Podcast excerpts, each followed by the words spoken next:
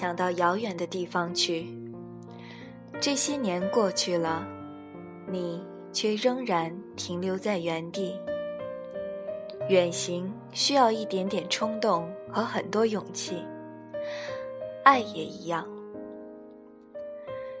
在这个降雨量七毫米的清晨，你为自己画了一张地图，比例是十万分之一。如果画一厘米就等于走出一公里，要花多少个十万分之一，你才会与未知的另一个人相遇？你一直想到遥远的地方去，这些年过去了，你却仍然在不停地丈量自己与幸福之间的距离，在海拔一万米的高空飞行。降落在一千七百公里之外的目的地，在气温十二度的午后，穿上一件温暖的大衣，用两个小时的时间看完一场电影。在这个降雨量七毫米的清晨，你小心擦拭着自己心中的量雨器，它清晰的刻度尺上还留有雨水的痕迹。如果爱和回忆可以计量，你的刻度尺在哪里？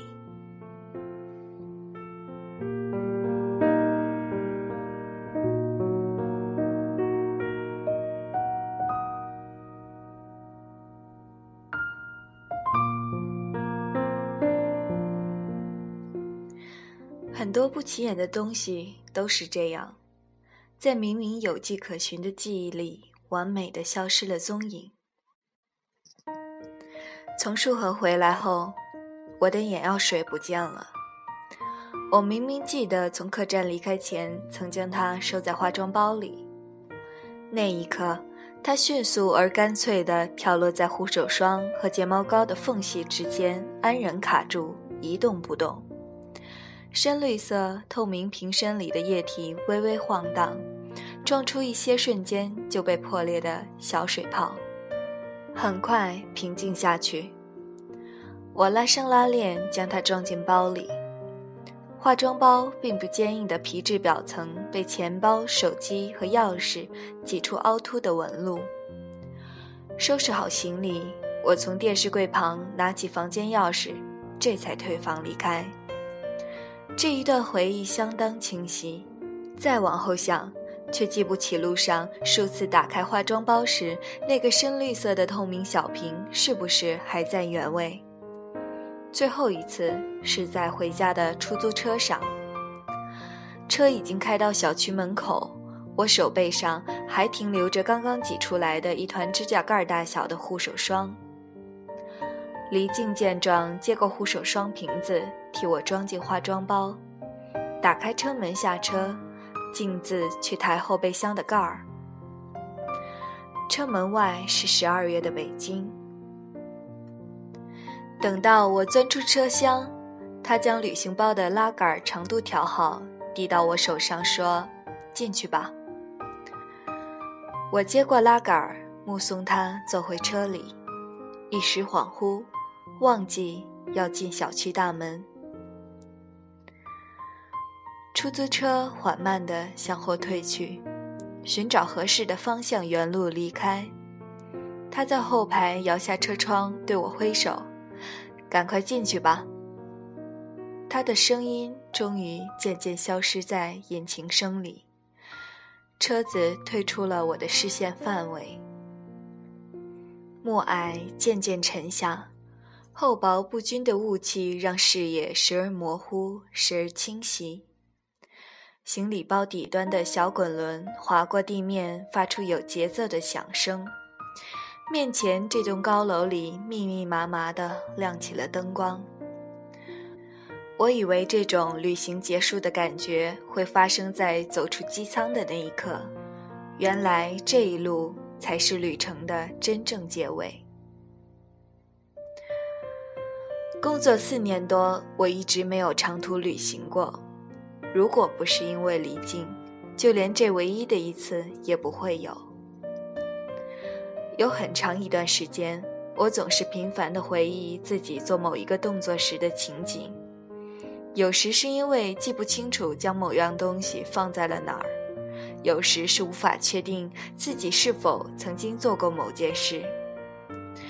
这一年，几乎每天清晨在呼啸的地铁车厢里，我都反复回忆出门前自己有没有关洗手间的灯。那些记忆并不会因为反复追溯而变得清晰，反而越来越模棱两可，像是有过，又像是没有过。在回到北京的这个傍晚，我因为找不到眼药水，开始陷入再一次的反复回忆。一次又一次，回忆收拾行李从束河的客栈离开，到丽江再上飞机。很多不起眼的东西都是这样，在明明有迹可循的记忆里，完美的消失了踪影。在身后这张宽度一米五的双人床上，李静常常头枕着我的腿，用大拇指和食指撑开自己的眼睑。等我帮他滴眼药水。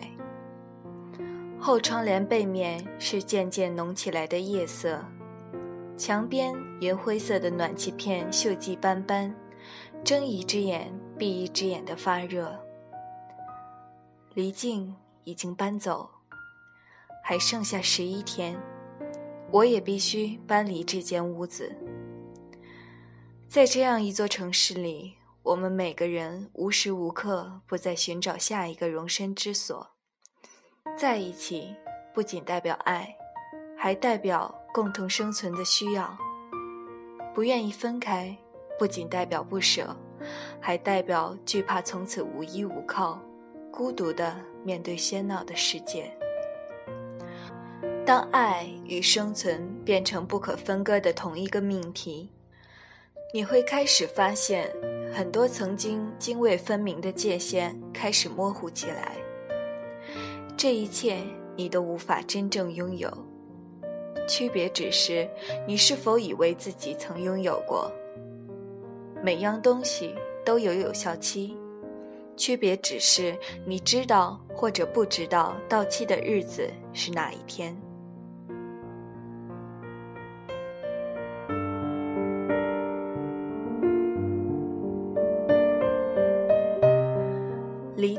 是我毕业后第一份工作时的同事，当时他是个小企划，我是个小翻译。在那家公司两年，我们仅有的交情只是见面打个招呼，除了姓名和部门以外，对对方一无所知。如果不是一年前有个旧同事移民，而我跟黎静恰好被邀请参加聚会。我们永远都不会再有联系。那天吃饭，他坐在我左边，聊了什么已经记不清楚。在模糊的印象里，只不过是一个单身女人和一个单身男人找到了共同的话题，彼此在那一瞬间都很庆幸不用再孤单下去。我们迅速进入了状态，经常聊天。约会，很快住在一起。我们都只是独自生活在北京的平凡男女，生活是快速又毫无意义的循环。即使曾经期待过爱情会以某种姿势来临，却根本不可能分出为生存而战斗的时间来慢慢体验爱。对于我们来说，目前所能拥有的最美好的爱。不过是在清晨，有另一个人跟自己手拉手挤上同一趟地铁；在傍晚，有另一个人跟自己握着同一把钥匙，打开同一扇门。我们将租来的房子称为家，像小动物一样轻易而单纯的互相取暖，毫无保留。爱情就是这样。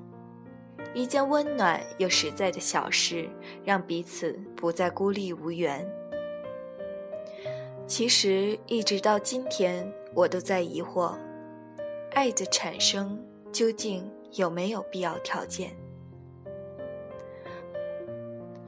我们搬进这套小公寓的时候也是冬天。北京打破了一百一十天没有降雨的记录，终于在冬天的尾巴上微微湿润起来。小公寓楼层不高，但卧室有一面大玻璃窗。搬进来的第一天下午，黎静爬上窗台装窗帘。他整个人几乎贴在玻璃上，小心地移动脚步，抬着手将窗帘挂钩一个一个卡进轨道里。我站在一旁，抱起悬挂下来的窗帘布，避免他踩到后被绊倒。那一刻，我看到他的裤缝干净地直立着，有雨点隔着玻璃停在窗上。像一个又一个发光的小晶体，静默在黄昏的光线中。那一天的雨下得并不大。晚饭后，我们捧着水杯坐在沙发上看电视。虽然我们都早已没有看电视的习惯，但总觉得这样的情景才最有家的感觉。新闻正在播今天这场小雨。下午一时左右，北京市主城区内均下起了零星小雨。北京持续一百一十天没有降雨的记录终于结束。气象专家表明，北京气象部门的人工影响天气部门已经严阵以待，随时准备做好人工增雨的准备，希望能够抓住这次机会成功作业。数据显示。北京自2008年10月24日以来一直没有出现明显降水，在此期间，北京平原地区平均降水量仅为毫米，比常年显著偏少，处于自1951年以来的第二位。黎静转过头问我：“你知不知道降雨量是怎么算的？”我摇摇头，想不想自己量量？他对我眨眨眼。难道你会量？他把杯子放到茶几上，沿着杯口上方画了个圈。很简单的，先找一个罐，在里面放一个玻璃瓶，然后用一个直径二十厘米的塑料碗或者纸碗，有些泡面碗就可以，在碗底中间钻个 USB 口那么大小的洞。把纸碗放在上面，碗底的洞正对着罐里的玻璃瓶，雨量桶就做好了。把它放在离地面高七十厘米的地方接雨水，等到雨停，取回来称一称瓶子里的水量就知道了。每三十克水相当于一毫米降水量。他双手一直比划构成量雨器的每一件容器的形状。兴奋的像在规划属于自己的房子一样。我问：“既然碗底要挖洞把雨水漏下去，为什么还要规定直径？”这个问题你应该反过来问：“既然要规定直径，为什么还要挖洞把雨水漏下去？”是啊，为什么？一般的直径二十厘米雨量桶上面是漏斗。底下的量杯直径是四厘米，有刻度。现在自制量雨器必须钻个洞代替漏斗，而且一定要是圆柱形，还要求有一定的高度，不然稍微大一点的雨滴落下来会把桶里的水溅出去，明不明白？这次他张开双手，做出捧住一个圆筒的姿势。你怎么会知道这个？我喜欢看他向我讲解问题时候的样子。我上初中的时候就知道了，地理老师教的。怎么样，要不要量一量？他故作不在意，语气里有种孩子的得意。我站起身，钻到窗帘后，看了看已经彻底黑下来的天，玻璃上不再有雨珠。雨都停了，你才告诉我。不要紧，下次泡面吃记得把碗留着就行了。洗干净，钻个洞，搁到罐子上，等下雨天就放出去。说的这么容易，你做过几次？我？他显然没料到我会问这个问题。初中做过几次吧？有什么问题？这么多年了，你都还记得怎么做？我很好奇。他背靠着沙发，伸手把我拉过去，躺在他肩膀上。我的头发垂在他颈边，痒得他不自觉地缩了缩。当然记得了，当年我还立志大学要学气象，结果因为高中成绩太好被保送了，高考当然是能逃就逃，所以我糊里糊涂学了四年物流，毕业后居然做了这么多年市场。你呢？我什么？我抬头看他，额前的头发蹭着他的下巴。你以前有什么理想啊？还有，为什么会来北京被我遇到？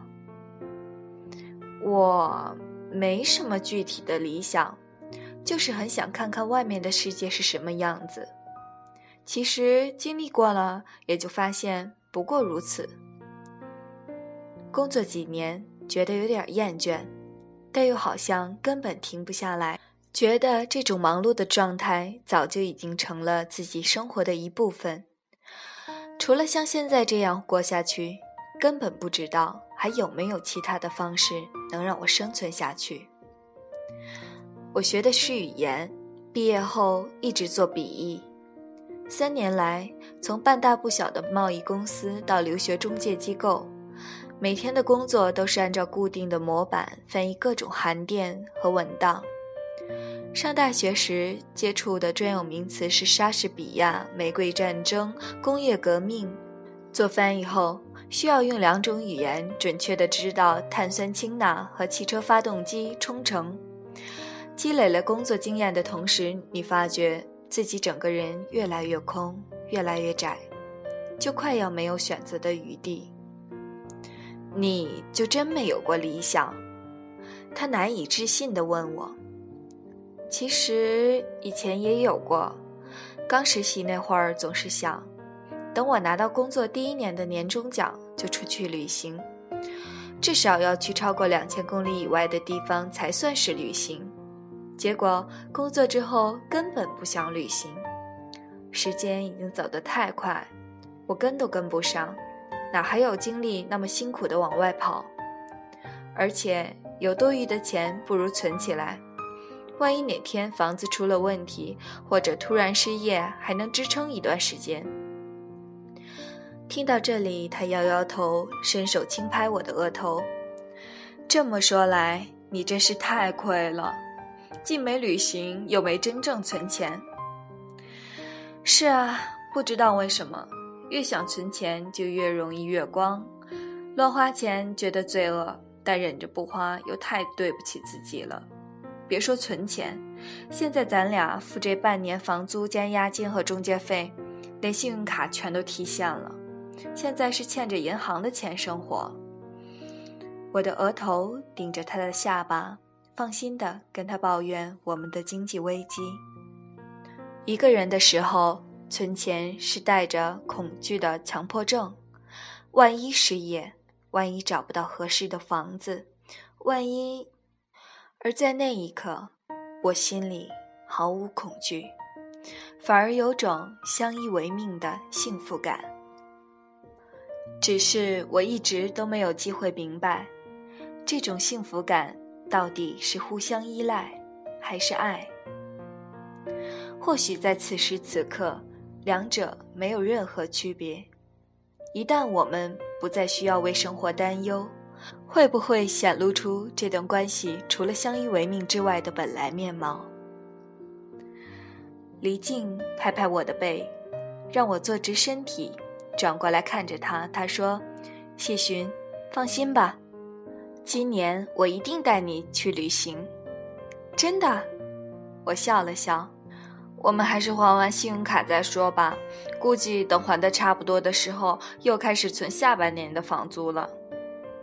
喂，你太没情趣了，也对我们太没信心了吧？等着瞧吧，我说到做到，今年一定带你去旅行。他伸出手来点我的鼻子。十一个月后，我们终于决定一起旅行。这是四年来我的第一次长途旅行。如果不是因为离境，它或许永远不会发生。如果一段感情可以只剩下开头和结尾，中间所发生的一切都被擦去，或许会是这世界上最完美的悬疑。没有人会质疑这头尾两端的真实性，也不会有人明白两个人是如何从开头走到结尾。黎静比我先找到房子，他搬走的那天，我们的旧房子还有十六天才到期。我们去旅行一次吧，说不定以后再也没有机会了。他用力地关上那辆乳白色小面包车的后备箱，忽然转头对我说这句话，额头上浮着细密的汗珠，在十二月的冷空气里，像那天玻璃上的雨点一样反射着微光。好啊，去哪里？我站在楼道的入口看着他，恍惚间想起我们搬进这栋楼的情景。搬家师傅坐在驾驶位上摁喇叭，催李静上车出发。你进去吧，到了给你打电话。他对我挥挥手，转身上了车。车窗后，我看到他还是在对我挥手，看嘴型似乎在说：“赶快进去吧。”两次跟李静在楼下分别，他都只说了。这一句话。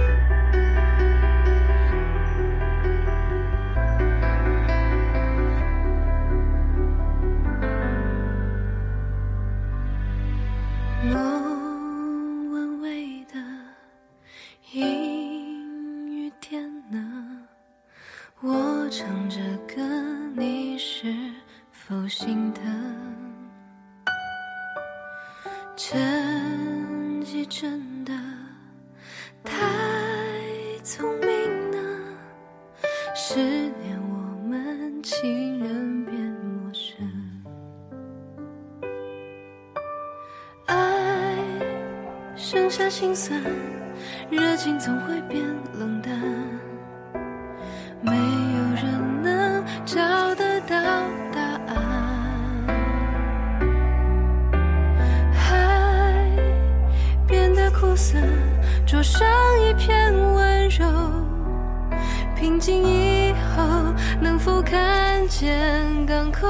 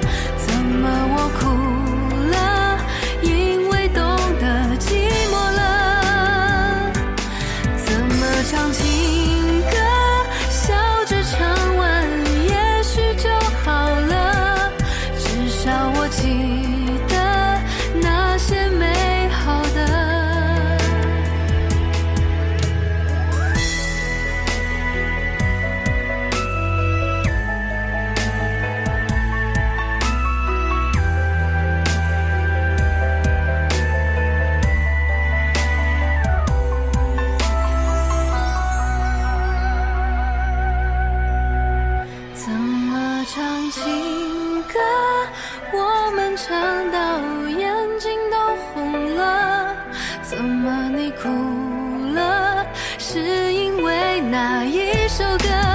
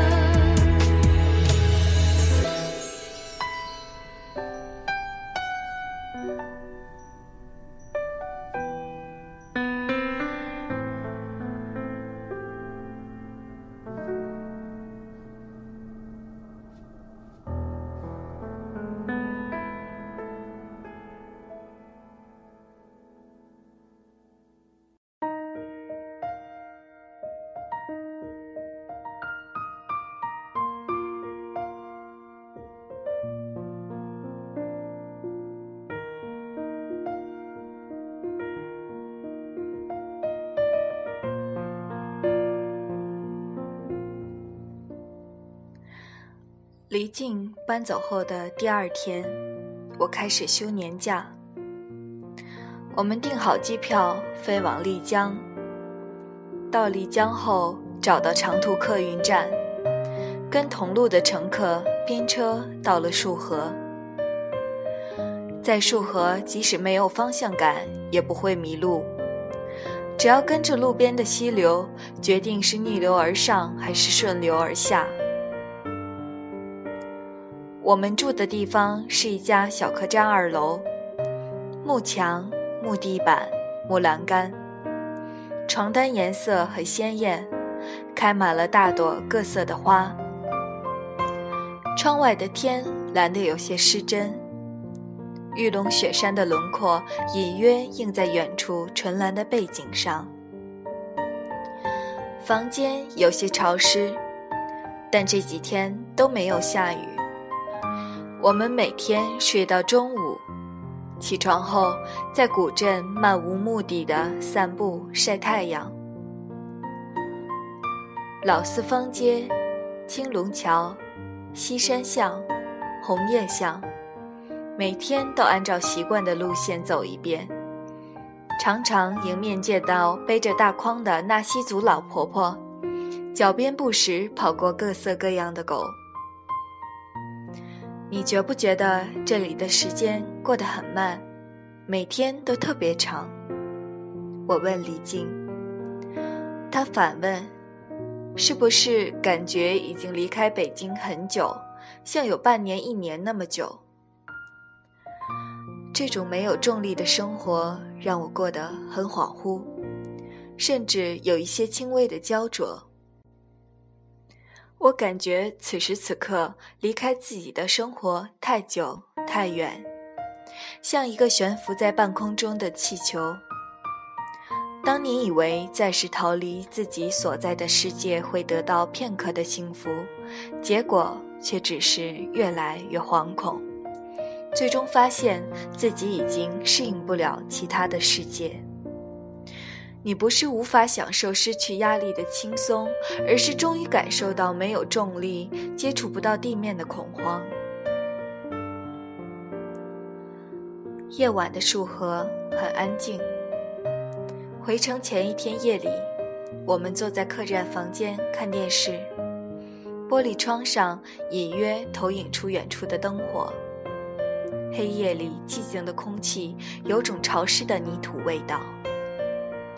我坐在床边，边看电视边用毛巾擦着刚刚洗过的头。离镜调整姿势，平躺下来，头枕在我的腿上。他没有说话，只是用两手的拇指和食指轻轻撑开自己的眼睑，示意我帮他滴眼药水。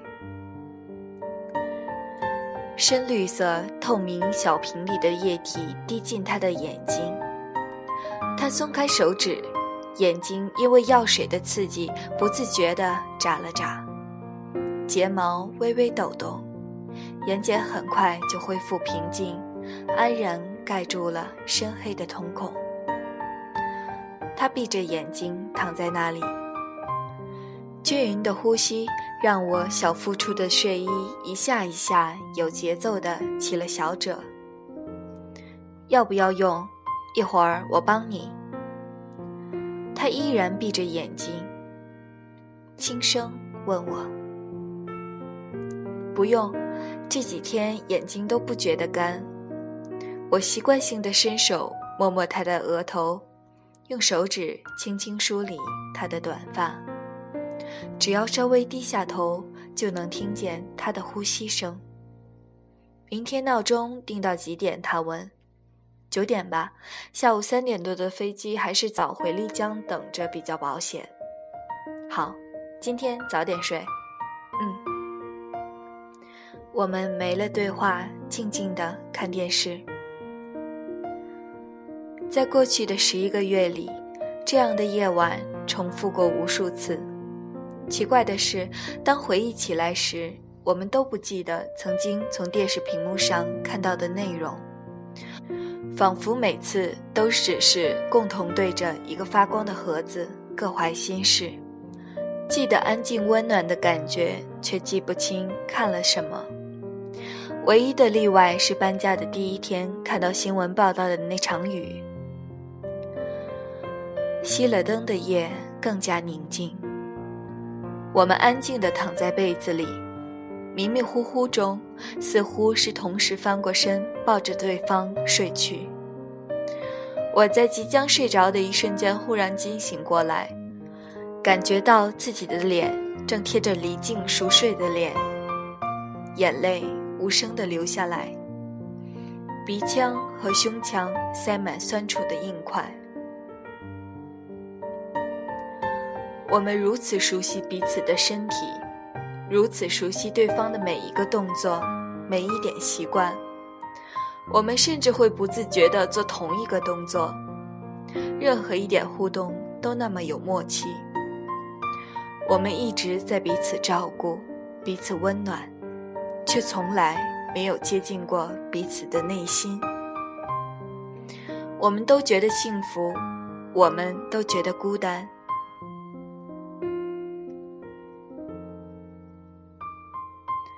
从束河回来后，我的眼药水不见了。我明明记得从客栈离开前将它放在化妆包里。每一样东西消失都有它留下的轨迹。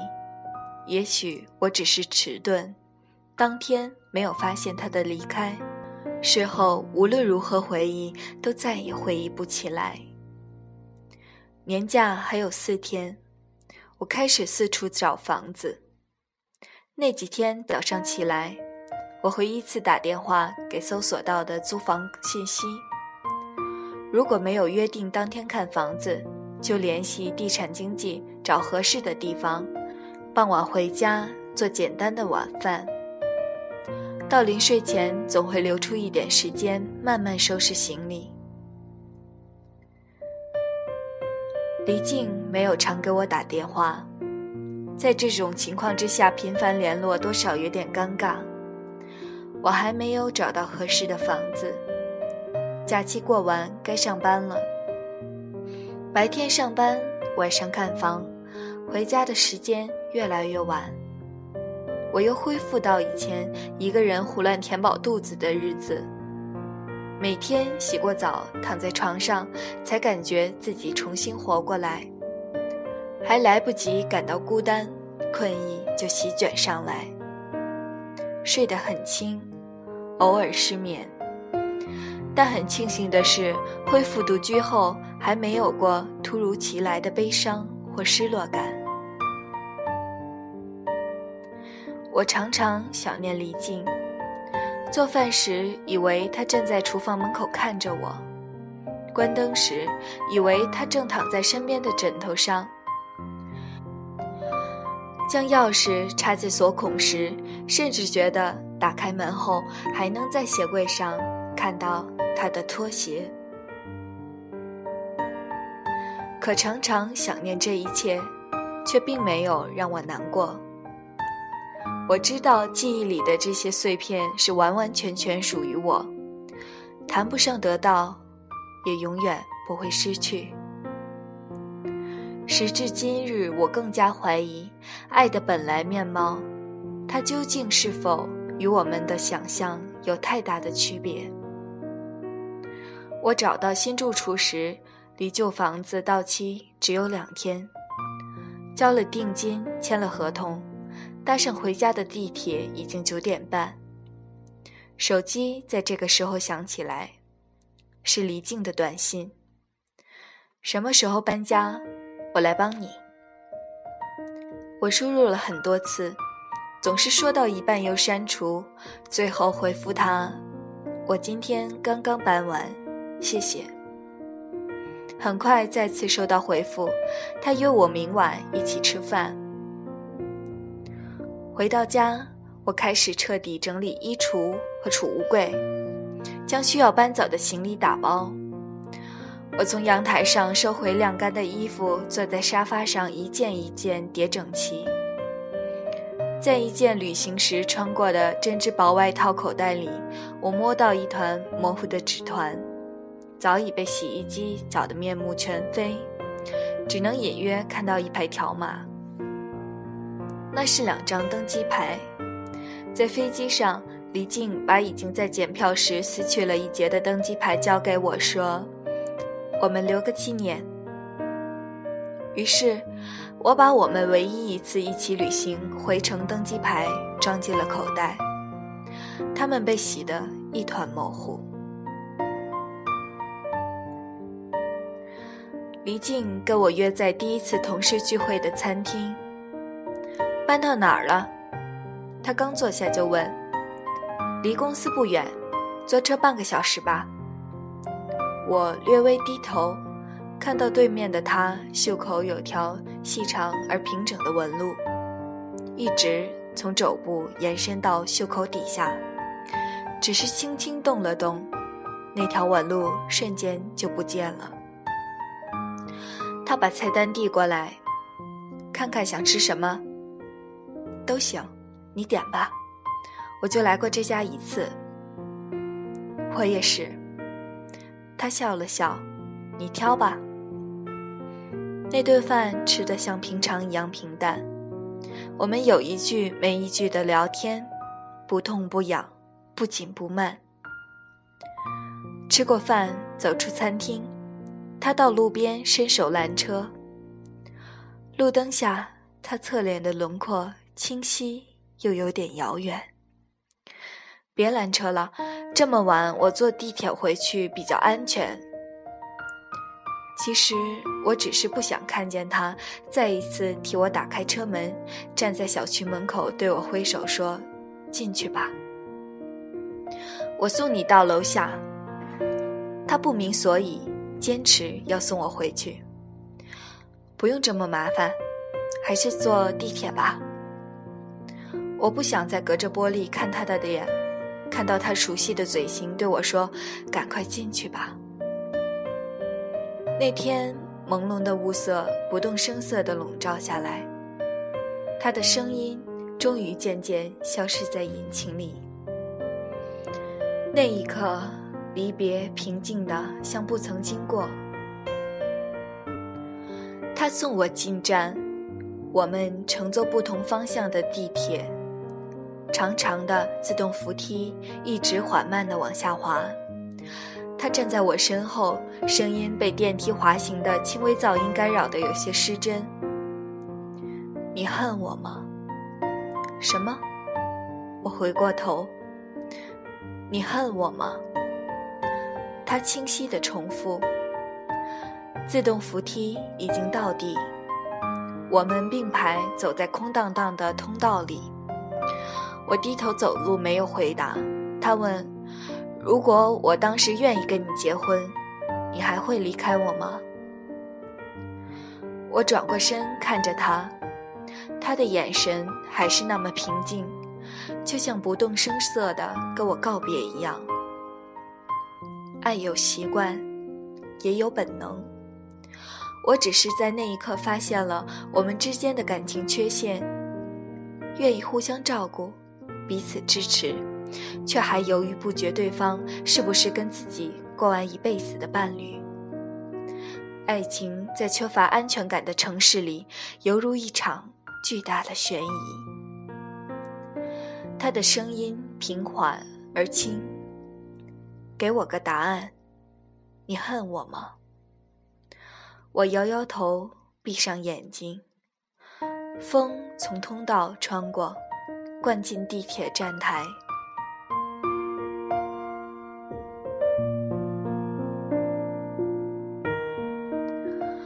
我在房子到期的最后一天搬家，除了大行李箱和编织袋外，整理出六个纸箱，装满了我在北京四年的生活和记忆。我曾在收拾行李的时候努力回忆跟黎静一起生活的日子，却仿佛什么情景都记不起来，像旧房子里那台电视机一样。还记得那种温暖幸福的感觉，却忘记了电视屏幕上曾有过什么样的画面。除了刚刚搬进来的那一天，他向我描述梁雨琪的做法。他说：“谢寻，今年我一定会带你去旅行。”我们曾经以为那就是爱的全貌。我的新住所在一幢户型紧凑的小高层里。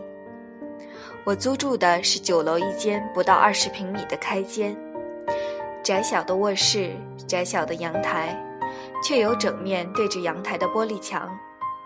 我搬来椅子站上去，抬手将窗帘挂钩一个一个卡进轨道里。阳光正对着我的眼睛刺过来。酸胀的，像要溢出眼泪。周末的午后，我坐在阳台边给自己织围巾。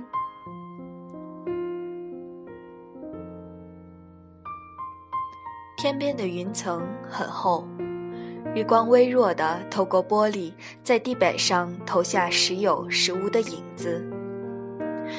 天色暗下来，我走上阳台。